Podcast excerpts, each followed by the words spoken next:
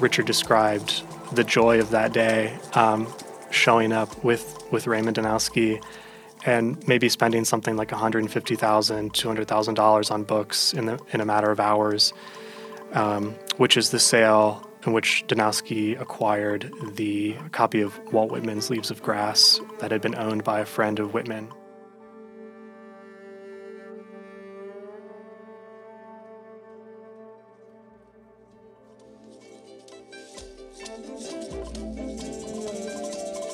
Thank you for joining the program today. I am Lolita Rowe, the Community Outreach Archivist at Emory University Libraries, Stuart A. Rose Manuscript Archives, and Rare Book Library, and you are listening to Rose Library Presents Community Conversation, a series of interviews with people connected to our collections. This episode explores the vast holdings of the Raymond Danowski Poetry Library with scholar and poet Nick Sturm in discussion with Nick Twemlow, who is responsible for literary and poetry collection development at The Rose.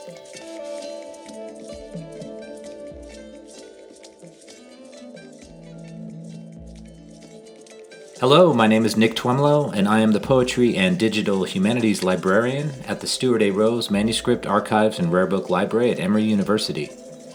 I've been grateful to serve as a co producer on this podcast series, which launched last October and today I'm joining you in my capacity as the head of literary and poetry collection development at The Rose. Specifically, I'm here to talk with Nick Sturm about the most amazing English language poetry collection I am aware of, the Raymond Danowski Poetry Library, which arrived in one crate after another at The Rose nearly 20 years ago. Today, we'll talk about the history of this donation, explore the Danowski collecting mission and philosophy, learn a little bit about how book dealers operate, and much more about 20th century print poetry culture. If we have time, I will ask Nick about his thoughts on how the Danowski should collect into this 21st century. So, a quick introduction of Nick Sturm. Nick is currently an NEH postdoctoral fellow in poetics at Emory University's Fox Center for Humanistic Inquiry. He is a scholar and poet with poems, essays, and reviews at Jacket 2, the Brooklyn Rail, Black Warrior Review, PEN, Poetry Foundation, the Best American Non Required Reading, and other publications. Nick is a graduate of the PhD program at Florida State University and Northeast Ohio Master of Fine Arts program at the University of Akron. He hails from the Midwest, Akron, Ohio to be specific, and lives in Atlanta, Georgia. I've had the pleasure to get to know Nick in my capacity as a relative newcomer to Emory in Atlanta, both as a person of interest in the poetry and small press world we both occupy, but also in my capacity at the Rose and Nick's intense literary scholarship, which has drawn deeply on the Danowski holdings outside of, and possibly even not outside of, Richard Aaron, a name that will come up in our discussion, I don't think there's anyone with as deep and comprehensive a knowledge of what the Danowski collection contains than Nick. Nick, thanks for joining us on the Community Conversations podcast series. Yeah, thanks so much for having me. You just wrapped up a five part Zoom series through the Fox Center that presented much of your scholarship and thinking on the Danowski. I thought it might make sense to start by asking you to tell us how you found your way to the Danowski holdings and then give us the history of the Danowski in five minutes. Right, I'll see if I can get that into that time in that time frame. The first time that I came to the Rose Library was in 2014. I was still a PhD student in English at Florida State University and I was taking a class on the New York School with Andrew Epstein at Florida State, who's one of the um, most well known scholars of the New York School. And I got a hold of a bibliography of Ted Berrigan's work. And there was an entry in this bibliography for a novel called Clear the Range. And I was really familiar with Berrigan's poetry, and uh, but never knew that he had written a novel. But the description in the bibliography was so strange. It, it described the book as a cross out Western novel with a hamburger on the cover. and this immediately piqued my interest. So I, I tracked down a copy online, maybe $50, and realized that the book itself, Clear the Range, did not acknowledge that it was a cross out novel um, or that it had another novel as its source text. I really didn't know what that meant at all.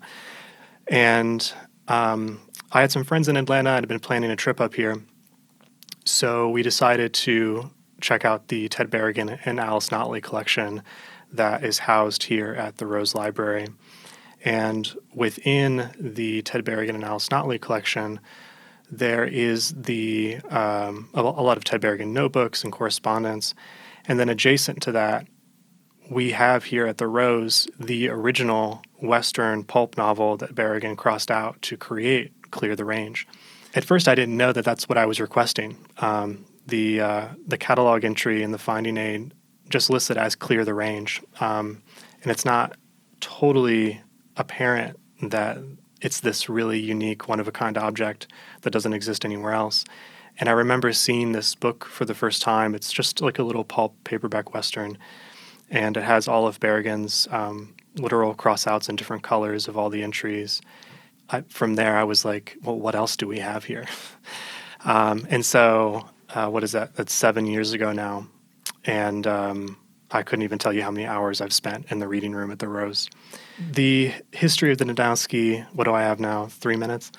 Um, the Danowski was acquired by Emory in 2004. And at that time, Emory already had a really strong literary and poetry collection that Dr. Ron Schuchard had been building since the late 70s.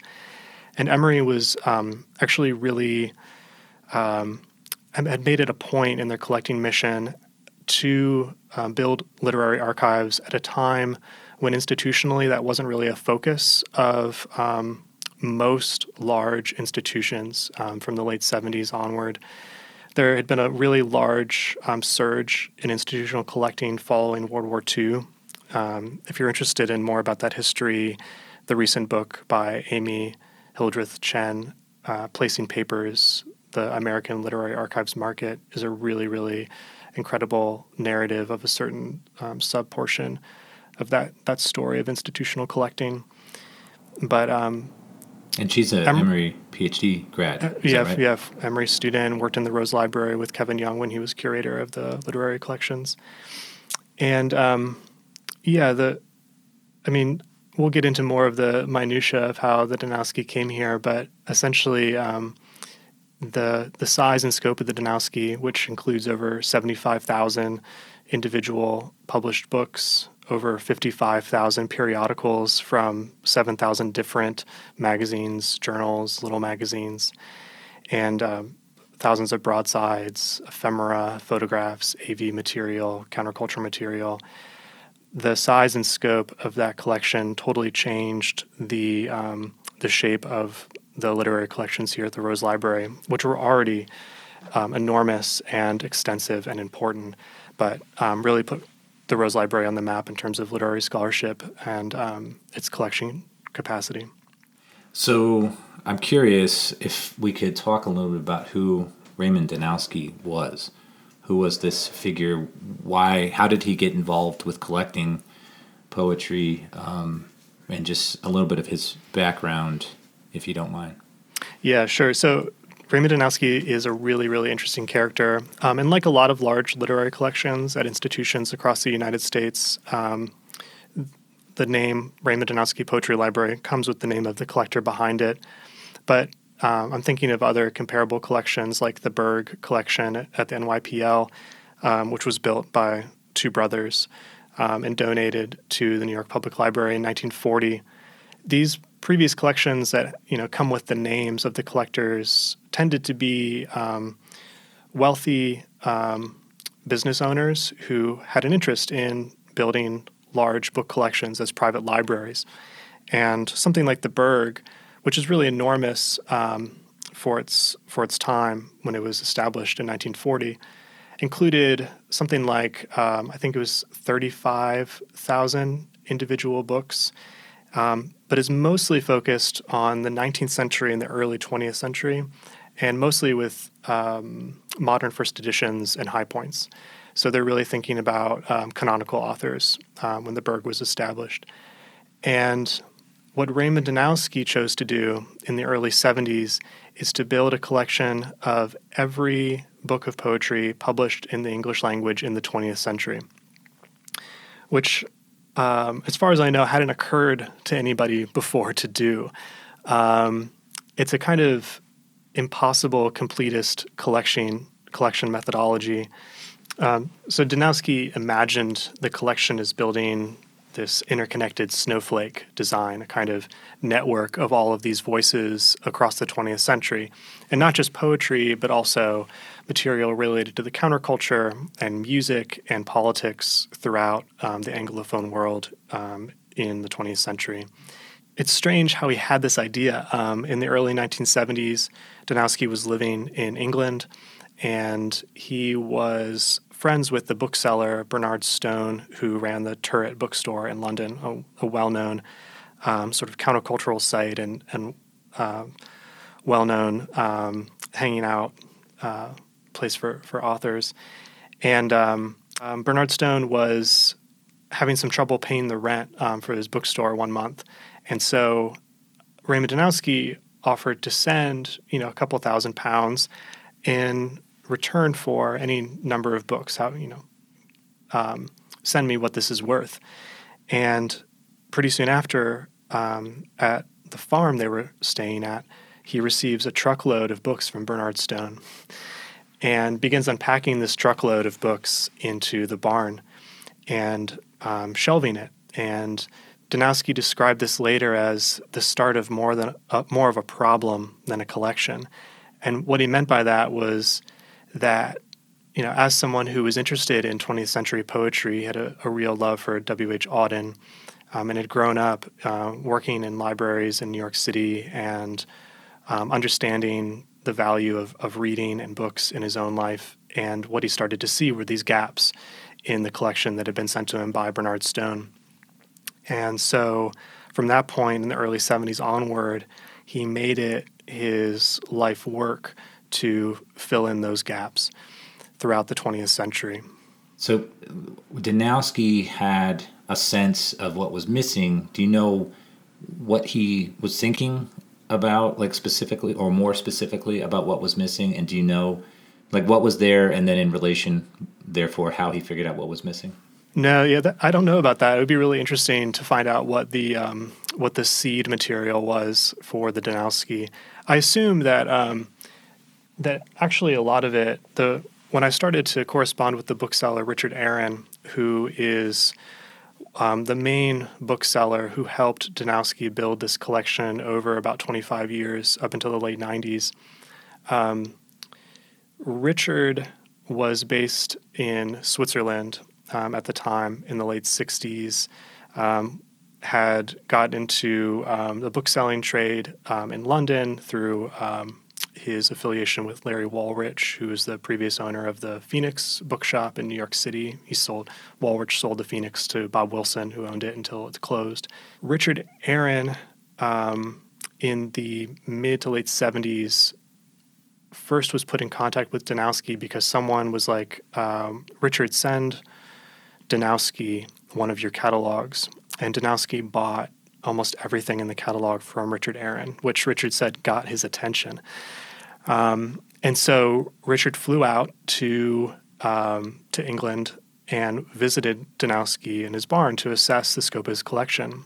And Richard said that uh, told Danowski kind of point blank. He'd already been collecting for a few years with this idea in, in mind. Richard told him point blank, um, "You don't really have much." and um, what he meant by that is what you have is really a lot of canonical authors. You have um, quote unquote academic poets who are being published um, widely. Your collection doesn't show a lot of the experimental focus of the 20th century, and really none of the little magazines that were so pivotal in building um, literary communities throughout the 20th century. And so it was Richard Aaron's sort of intervention into Danowski's vision that really instigated creating the Danowski as we have it today. At that point, how was Danowski sort of acquiring? Was he using a few uh, dealers, or was he mostly looking at catalogs, picking things up, that kind of thing? Yeah, I think it was kind of piecemeal at first. You know, this is all, of course, before the internet, so all of the book trade is happening via um, print catalogs and phone calls and later faxes um, and correspondence. So things move pretty slowly. And um, my understanding is from the start that mainly um, Danowski was working with Bernard Stone at the Turret um, and acquiring via his network.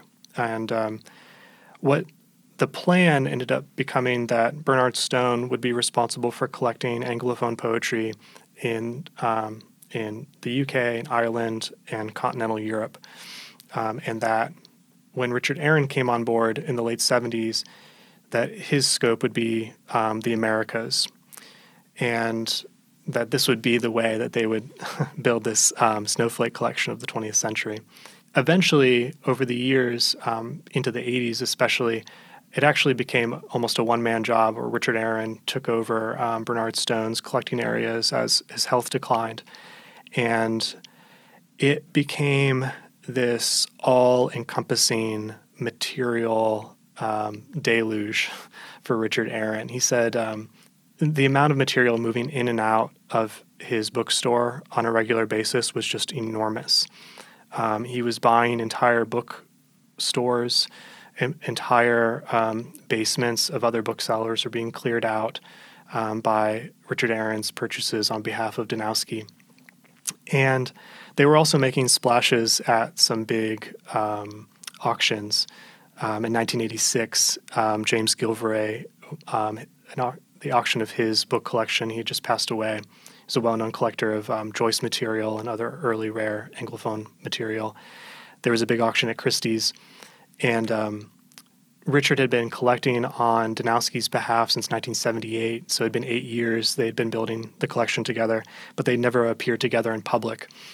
Um, and this Christie's auction was the first time. Um, and Richard described the joy of that day, um, showing up with with Raymond Danowski, and maybe spending something like $150,000, $200,000 on books in the in a matter of hours, um, which is the sale in which Danowski acquired the copy of Walt Whitman's Leaves of Grass that had been owned by a friend of Whitman. That is one of the um, foundational kernels inside the Danowski collection. Because even though it's focused on the 20th century, there's also a lot of important 19th century material as well. And so, um, do you know? In, I mean, like, so Richard Aaron would get stuff, lots of it, ship it to to Raymond Danowski. I mean, did Danowski like read what he got? Obviously, he couldn't read all of it, but did he like sort through the materials, or did it just go into storage immediately?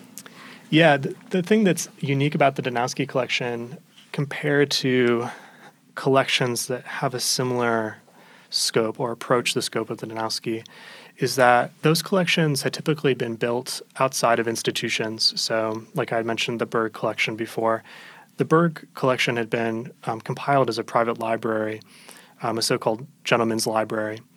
And Danowski was really clear from the very beginning that he set out to not collect a gentleman's library, and that he also was avoiding um, the common collecting strategy where someone is really focused on a particular author, like a Joyce collector or Whitman collector, for example. He was really stockpiling um, more than he was collecting. Um, when you think about the scope of the material that he needed to bring in, it wouldn't be physically possible to handle that material as he began to acquire it.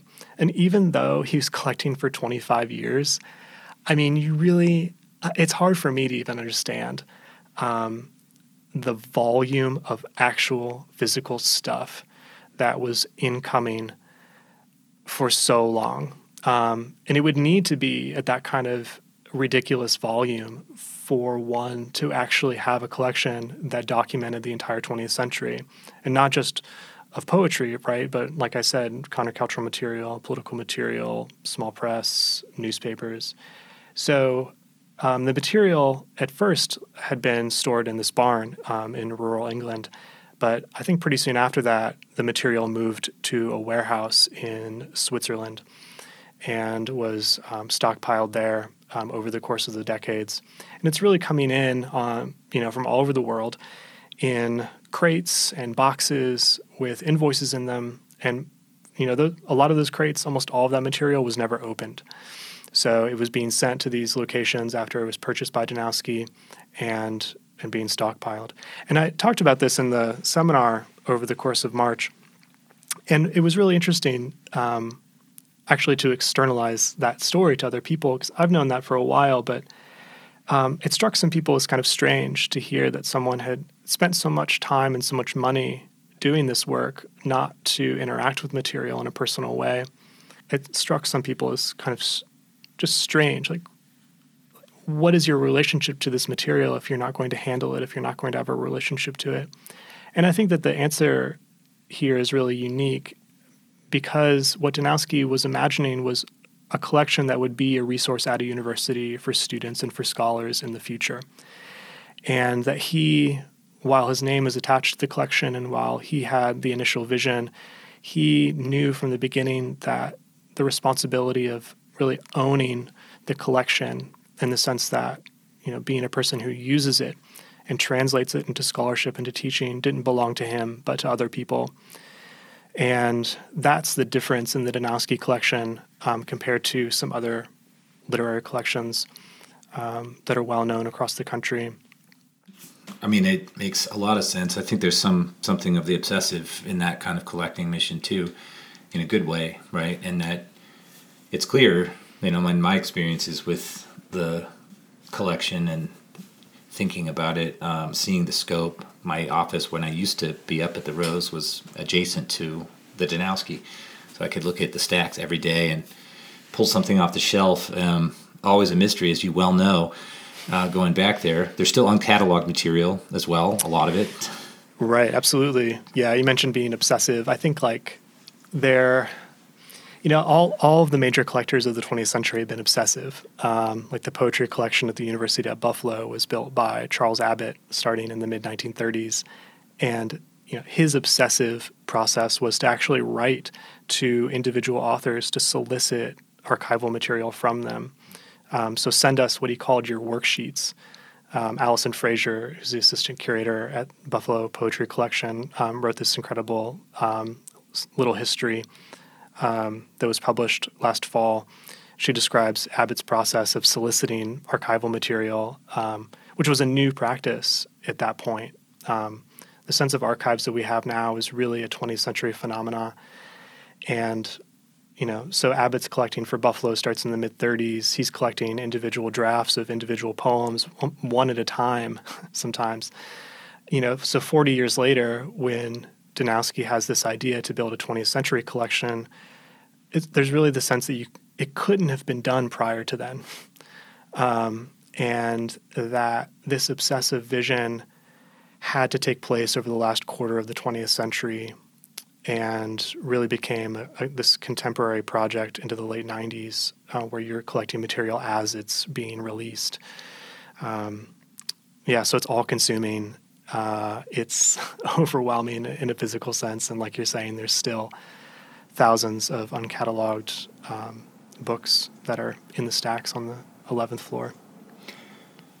So, if we could circle back for a second to um, clearly the poetry was the emphasis and focus, um, but there are other kinds of materials. The countercultural materials that you mentioned are not insignificant, and I'm curious if you have thoughts about sort of how those those materials that are maybe adjacent to poetry or related to what Richard Aaron had said about wanting to expand toward sort of the more experimental strains, the underground strains, the Mimeo and small magazine, little magazine worlds. Like, so there's a sense in which the Raymond Danowski Poetry Library, you could understand it as a, a little bit of a misnomer in that it doesn't just contain poetry um, but all of this other material. And some of that material has typically been um, thought of as extra literary, which is to say, it's if, if one were writing a literary history of the 20th century, it might not be included um, because it's adjacent or it's associational, um, but not central to the work itself. And the way that we've studied literature for most of the second half of the 20th century um, through a new critical lens has really valued the poem by itself, which is to say, the poem in a published book um, outside of a historical context. And it's taken the interventions of a lot of different kinds of people scholars, um, curators, collectors, students, teachers to reimagine how we write and think about 20th century literary history. That it might include um, material like um, little magazines and alternative newspapers, and that a conversation about literature isn't just about a singular poem on a page, but about um, a set of associations and a network of different voices um, across different aesthetic and geographical communities. And it did take Richard Aaron's focus on the 1960s and 1970s avant garde communities to make that a reality in the Danowski. Um, uh, the one thing that Richard did say to me, and he said it almost as if he were apologizing, um, you know, he said that he's aware that the Danowski collection has a stronger focus on the 60s and 70s than anywhere else. But to me, that's what makes the Danowski so indispensable because so much of the literary history of that moment um, 50 plus years ago still needs to be written. And the Danowski is the place where that literary history is going to emerge. So what makes it so unique is that you can read all of this material, but then you can you can read the poems in correspondence with the cultural material that surrounds it, and you're not moving between different repositories in order to do that. And one of the defining characteristics of literary um, archives in the 20th century is that you're always going to be working with split collections, which is to say that if you want to see all of an author's work, you're never going to find it in one repository. So you're always moving between different reading rooms, different libraries, different collections. And that's really challenging, uh, both financially, geographically, um, and intellectually. And a collection like the Danowski and the Rose Library in general offers such a breadth of different kinds of work that you're able to be a completist in your work in one location. Um, it's not that there aren't still gaps um, that are, you know, permutations of the original gaps that Danowski identified in the early 70s, but there's an opportunity for a kind of completist work um, and for a lot of, you know, to focus in on some micro areas inside of this this snowflake and to write these new literary histories. I want to start with the question if you think about the 20th century, you know, as a series of decades, let's say, it seems the fo- the, the probably the sh- real strength would be the 60s and 70s in terms of scope of collection. But can you talk a little bit about other strengths in terms of perhaps periods and also where you found um, in your research uh, some gaps, some things that definitely still need to be filled in, which can lead us eventually, I think, to the question of what is the 21st century going to look like in terms of a Danowski mission. The one of the things that's really unique about the Danowski, it's not. I don't think I can answer so much in terms of time period, but in terms of the kinds of materials. So one of the most incredible aspects of the Danowski are the little magazine holdings. Um, as I noted before, we have over 55,000 individual periodicals from 7,000 different titles. And that includes little magazines, um, so called because um, they had they they were smaller in size and also had small distribution networks. Um, that's the name that they acquire in the early 20th century, um, wrapped up in the uh, mostly in the European and American avant-garde scene. And but that little magazine culture extends all throughout the 20th century. And though um, modern periodical studies tend to cut off at 1950, beginning in the 1960s with the um, widespread use of mimeograph machines and other um, easy to use duplicating technologies, there's really this um, incredible expansion of the small press publishing scene in the United States and in Europe. Um, the Danowski includes that material in a way that is not reproduced in any other collection, which is to say that my my sense is that the Danowski is the place to study post 1960 little magazines. And so much of that material has not been accounted for in scholarship. Um, if it is mentioned, it usually ends up in footnotes um, or in a list of different publications that occurred in a different place um, that involved various well known writers. But the Danowski allows you to see the little magazine culture of post 1960 Anglophone poetry in correspondence with this earlier little magazine culture of the early 20th century. And for the most part, those two areas of publishing have been cut off from one another. And there are a lot of institutional reasons for that. But the Danowski offers a vision of, of continuity between those two areas of publishing, which is really vital to be accounted for. Can you talk about in your specific research, uh, which is you know your writing um, has uh, your scholarship has relied heavily on Danowski Holdings. Can you walk us through maybe one or two specific findings? You've you mentioned how you got to the Danowski, which is a great story about the Barrack and Crossout novel. But can you talk a little bit about uh, an instance or two of scholarship you've done and, and very specific materials from the Danowski? Well, one of the things that's apparent when you work in a collection as capacious as the Danowski is the amount of material that you come across by authors who are well known, um, maybe not even canonical, but you know their work. And when you're looking through the little magazines, especially, you're finding a lot of material by these authors that is new to you um, and maybe is going to be new to a lot of people because it only circulated in that original publishing context. So I remember early on, I was looking at this little magazine um, called Brilliant Corners, which was edited by Art Lang out of Chicago in the 1970s, and had started this little magazine inspired by Berrigan's emphasis on right.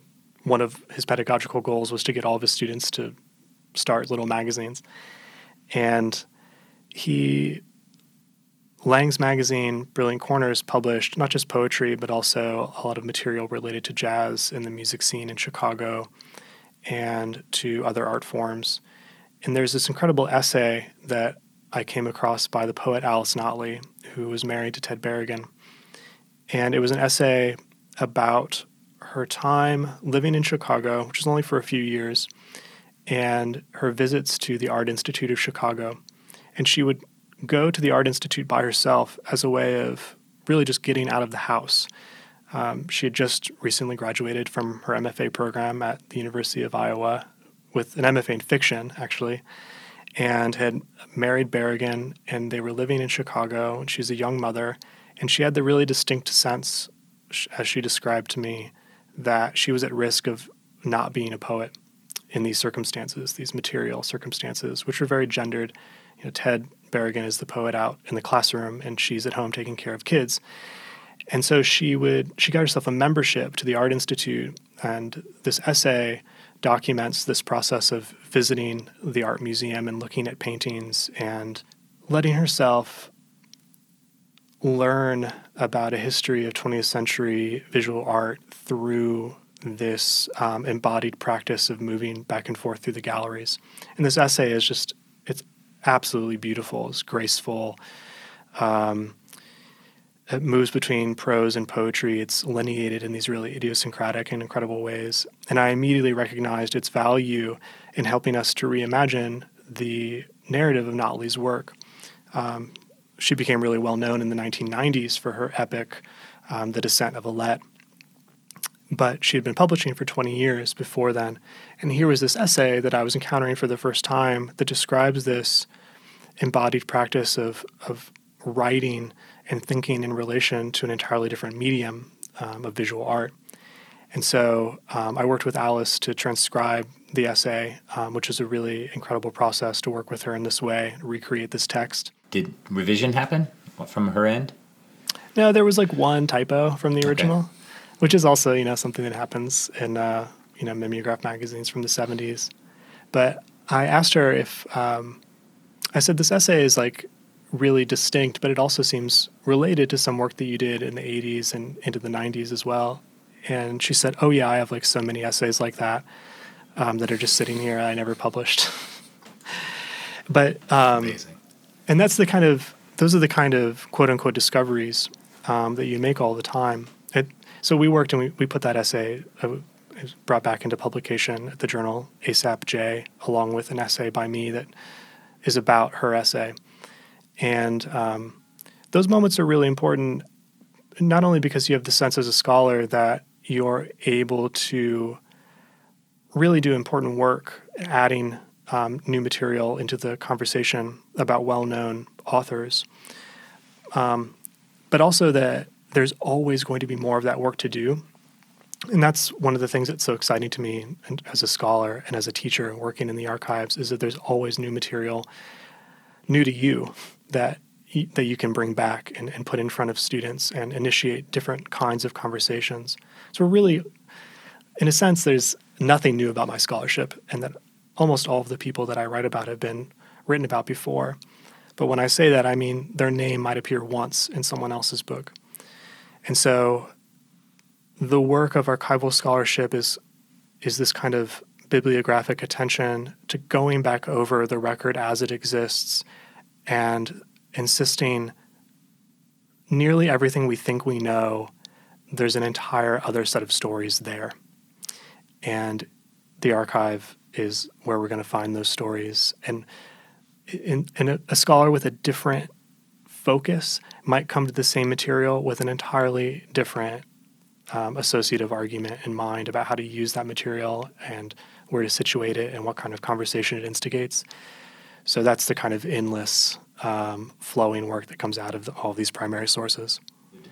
On one of the um, presentations you gave on the Danowski, you brought a couple of students in uh, who had done primary document research in the Danowski, and I wonder if you could uh, just touch a little bit on what they what they talked about, but also your experiences in bringing students to the Rose, to the reading room, and the kinds of you know, I was really struck by their interpretations of the material, right? And what they learned, you know, for them, it's like completely new.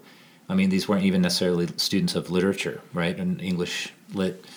And so they're discovering, you know, poetry in, in, in the most general sense, and then they're discovering the, the iterations and the context, but um, they had wonderful ways to talk about that. So I, I, I'd love to hear more about how the Danowski has has been worked for you in terms of your own teaching and your student discoveries, and then after that, I'd like to um, talk a little bit about your scholarship and where you're headed and what you anticipate you might continue to do. As far as you can see, it'll probably never end, is my guess. Um, you're going to be in the Danowski. Uh, I'll haunt for, it. For, for, decades and decades, uh, mm-hmm. which is a great thing. But yeah, if you could start with students, and then we'll move toward um, an overview of your scholarship. Yeah, so one of the reasons why the Danowski Poetry Library came to Emory in 2004 is because of Emory's commitment to making the Danowski a teaching library for undergraduate students. And really, not just for undergraduates broadly, but for freshmen in particular. And that was the argument that Ron Schuchard made to Raymond Danowski in the conversations they were having about where Raymond might house the collection. And that was what really brought it here. And so for me to participate in that lineage of teaching from this material is really an incredible honor. And compared to other literary collections in the United States, the Danowski is still really young um, that it's only been open for research um, since um, the 2000s makes it a collection that still needs to be explored uh, on so many different scales. So, teaching from the Danowski is actually sort of essential for us as scholars um, and for understanding what we have um, and what can be done with what we have when I was teaching at Georgia Tech from 2017 to 2020 as a postdoctoral fellow in the School of Literature, Media, and Communication, one of my goals uh, was to bring students into the Danowski to do original research. And you know, I had already been working in the archive for about three years then uh, doing research. And um, I always think of my experience as an undergraduate history student working in archives from my very first semester in college and how much autonomy and agency that gave me as a student to feel like I could participate in creating um, our field of study. That it wasn't just um, interacting with received ideas, which is important for um, you know one's getting involved in a discourse, but as a student, you're eager to participate in a way where you feel like your voice and your interests are are important, and archival research is a way to advocate for that desire that students have, where you can say, yes, absolutely, like your interaction with this material is important because one, not many people have looked at this particular item, perhaps, but also because your perspective is important because the interpretive work is between you and this primary source. And the opportunities that I had at Tech to do that were really, um, I mean, some of the most incredible and fun teaching that I've ever had had the chance to do. Um, at times, I would bring whole classes into the Danowski's classroom here on the tenth floor um, in the Danowski room, and it was just it would just be amazing um, because we are studying these poets in class, you know, reading them in the books. Um, I'm showing them some primary source material in the classroom, but for them to actually get their hands on the material and have a direct physical and intellectual experience with it really um, energized them and changed their participation in the class. And these weren't literature classes, these are first year writing classes with mostly engineering, computer science, and business students.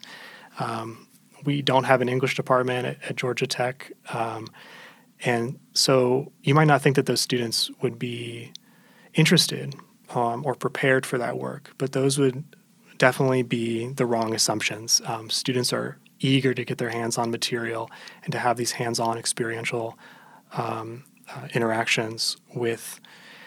Um, you know, things they don't have to know anything about 20th century literary history to participate in conversations in the archives. There's really no barrier to the immersive work of archival research because you can encourage students to think on such a micro level. Um, so, for example, the students that you mentioned that I had um, talk and visit and talk in the Danowski seminar earlier this month, um, we had a session called It Really Changes How You See Research, which is a quote from one of my Georgia Tech students about their experiences in the archives at Emory. And one of those students, she did a project on a this feminist punk poetry magazine from the 1970s called Koff, K O F F. And it was edited by um, this editorial collective of, of feminist women poets in New York City on the Lower East Side. And she was interested in music, which is why I suggested she do this project. And she actually, um, her name is Catherine. Catherine started to correspond with Eleanor Nauen, who's one of the poets who edited the magazine. And they started this correspondence for the purpose of her project, um, which was a website that she created, a research based website exploring Koff and the um, punk bands that they started. They had one band called Homer Erotic. So you get a sense of the kind of material that she's dealing with from that band name. But her and Eleanor have since become friends and actually became friends that semester, like in the five weeks that she was doing that project. And um, Catherine had the chance to interview Eleanor and also Maggie Dubris, who's another poet who edited Koff and was in these poet bands. And uh, Eleanor actually sent Catherine an original coffee or copy of Koff for herself. And I remember the last day of the semester in office hours, Catherine brought this package that Eleanor had sent her in the mail. And I just was so happy. just could not believe it um, that they had had this connection and that, you know, here was Catherine with an original magazine from the 70s that was now hers, her own personal copy. And that's an experience I've had as a scholar working in the archives. You really have an opportunity to reach out to these people um, individually and say, like, you know, dear Alice Notley, dear Maureen Owen, um, I was looking at this um, material today and I have this specific question about it. And everyone has been really receptive to talking to me when you're when you're thinking about working with the materials in such an intimate way. And um, here was my student having a similar experience as a as a first semester undergraduate. Um, and Catherine and Eleanor have even got to hang out in New York City in the East Village um, since that semester. So, and I got to see them talk to each other in the Zoom recording. Yeah, they actually fantastic. got to talk to each other mm-hmm. in the in the in the Zoom seminar, which you know, Zoom has been challenging for a lot of reasons, but to be able to bring them together in that space, absolutely incredible. I think this is a good way, a bridge to your specific research again. But a lot of what you're doing and scholars in similar areas, and then the students reaching out, they're reaching out to people who, for the most part, um, not entirely, but have not had you know, so called canonical status, right? Like by definition. So that it it takes us back to the importance of Richard Aaron's vision of collecting in these areas. Um, that these are, in some ways, this archive, for example, is a place where they'll live on. But of course, if the materials are, are not found and discovered in the archive, then they maybe we don't know about them, at least for peri- different periods of time, which makes the archive really interesting. Um, and I, I want to sort of begin to close down by asking if you could talk about your. I assume you're pulling a book together.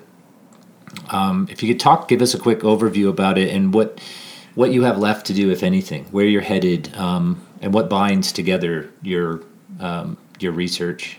Coming out of the last question um, about teaching the material, um, my focus on teaching the material with students, and specifically students doing projects on little magazines, um, really helped me see or re-see um, the scope of my scholarship and what what my work would be.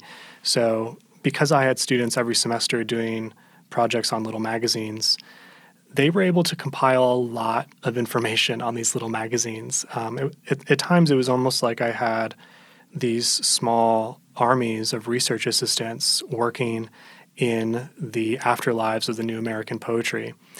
Um, and students, uh, you know, I would tell them repeatedly, like, you're working with material that no one has really accounted for.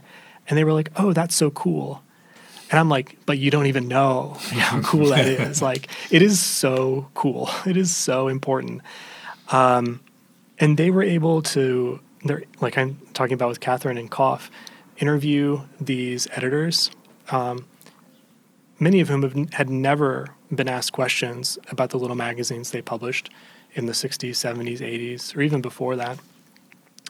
And um, I had students also build these data visualization networks. So they would create these um, interactive visualizations of all the contributors to the magazines. So it's a way of seeing all the material in a magazine at one point in a visualization. So one of the challenges of working in archives is dealing with the sheer volume of material that you have in front of you. Especially, I mean, I've had to, like, I, I, I experience myself as a organized person, but the kind of organizational aptitude that you need to deal with the volume of archival material that I've interacted with is just sometimes um, overwhelming in so many ways. But it's one of the joys of doing it. Um, and through working with students and, and them helping me see this material in new ways um, and being in collaboration with them so closely with primary sources, um, my book project emerged directly from those conversations. And um, it's tentatively titled After the Last Avant Garde, which the title itself is a kind of provocation referring to the scholar David Lehman's book, The Last Avant Garde The Making of the New York School of Poetry, which was published in 1998.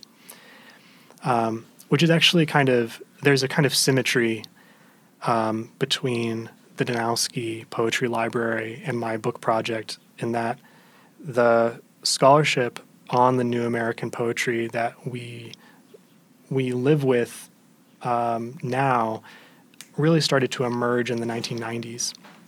So the work on you know 19, post 1960 emerges about 30 years later. So there's always this, this kind of embedded delay in literary scholarship, and um, that's exactly the moment that Danowski um, stops collecting um, in the late 90s. So there's this kind of um, this pivot in the late 90s. Um, all of the scholar- scholarship on the new American poetry is starting to emerge. The Danowski comes to Emory, and it's almost as if the opening of the Danowski in the early 2000s is this invitation to revise those narratives that we had received prior to access to these kinds of archival records. The work of literary scholarship, in my eyes, is, is reading the last 50 years of literary scholarship and identifying the gaps in and those narratives. Um, because it's not that we're missing the material, it's all there. Um, just not as many people as you would imagine has have thought to consult it and to treat it with the kind of power and um, agency that the material has. So that's what I'm I'm trying to do with this book, which is really focusing in on the New York School of Poets and Artists um, who have been identified as the so called second and third generation New York School poets but um, the New York School is really interesting because it's the only school of poets coming out of the New American Poetry Anthology, published by Donald Allen in 1960, that has a generational um, lineage attached to it. It's the only school of poems described in generations. And what that's done is um, in scholarship starting in the 1970s, you get um, some well known well known poetry scholars talking about the second generation New York school. And that always is a way of describing them as secondary rather than inheritors of a lineage, um, as if it were a kind of watering down of first generation potency. And um, the poets who are part of these so called um, subsequent generations of the New York School are some of the most um, some of the most important living poets still. People like Alice Notley and Anne Waldman and Bernadette Mayer, um, Ron Padgett, um, and then people adjacent to them like Amiri Baraka, Lorenzo Thomas, Allen Ginsberg, Peter Orlovsky, and also artists in different mediums like film and photography, Rudy Burckhardt, Edwin Denby, um, and also musicians, people like John Cage. So there's this entire interdisciplinary avant garde that has been gestured towards, but the really full scope of their work um, hasn't been uh, delved into. And, um, you know, earlier before I mentioned about like a 30 year delay in scholarship, um, I mean, there's actually more of like a 50 to 60 year delay. Um, and it's not that anyone is, you know, messed up by not accounting for it. There's so much to be done. But um, there's such an interesting, exciting story to be told about these small press networks starting in the 1960s and how they're rewriting the legacies of the earlier 20th century and jumping over um, different canonical groups in ways that we might not imagine. Um, so, you know, the way that we teach and learn poetry is still um, organized around anthologies for the most part.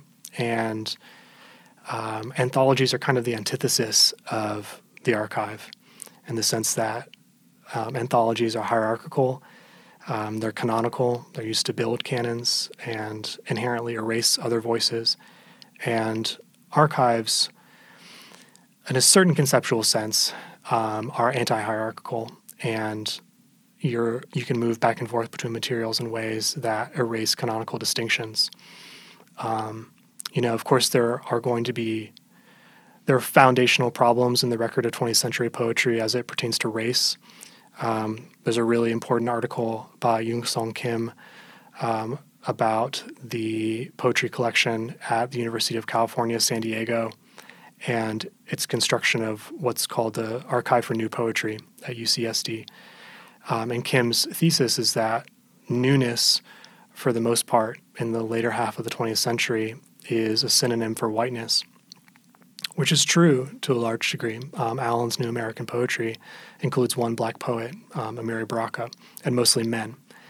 So, closer attention to these records, um, and not just looking at the Danowski really closely, but putting the Danowski in conversation with the Archive for New Poetry at UCSD, with the Berg, with the poetry collection at Buffalo, um, with the materials at the Ransom Center, um, individual author collections at the University of Michigan and Columbia um, and NYU, there needs to be this really um, extensive network of scholars in conversation with each other and sharing material so that we can account for these um, elisions and these erasures, which have been pretty systematic over the course of the 20th and into the 21st century. Well, on that note, I think we might come to a close. Um, and I want to ask if we can do this again, uh, maybe in season two, because there's a lot more to talk about. I think you end in a place where I'd like to begin, which is, um, you know, uh, collection strategy, uh, collection bias, collection elision, collection erasure that happens through um, buyers, through curatorial um, modes and through institutional uh, issues that have come up and have been present, actually fully present for a long time, but we're talking about now in ways that we haven't.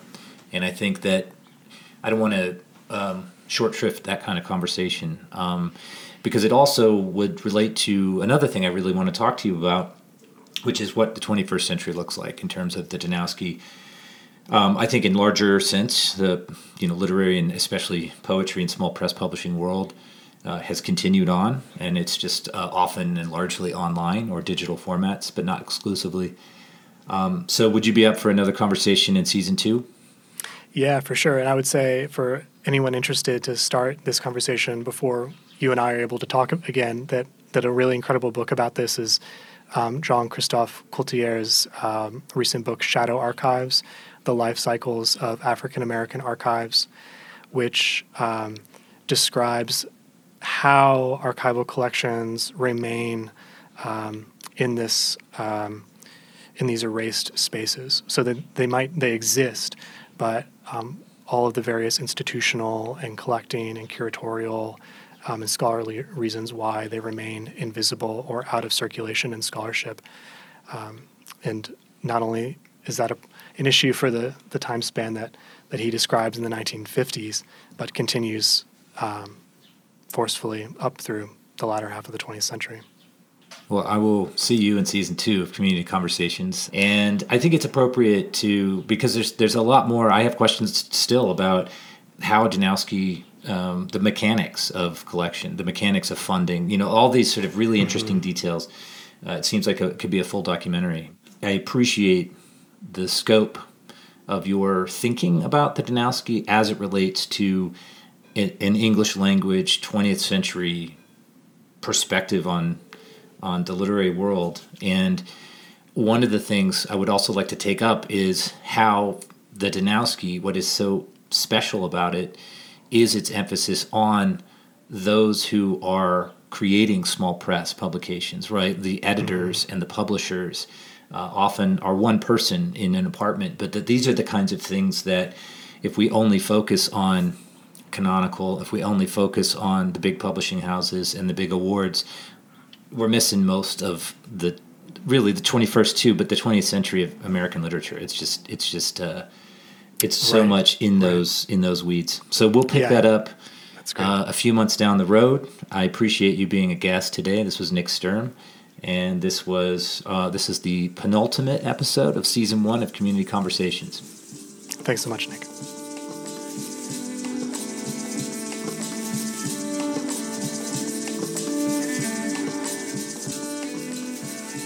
Community Conversations is produced by Lily Terrell and Nick Twemlow. Jacob Chisenhall is our editor. Music created by Sister Sai. We are grateful for the support provided by our colleagues at the Rose Library, Jennifer King, Director of the Rose Library, and Yolanda Cooper, Dean of Emory Libraries. Special thanks to Nick Sturm and the Emory Center for Digital Scholarship. Join us next month for the final episode of this first season of Community Conversations featuring a special guest.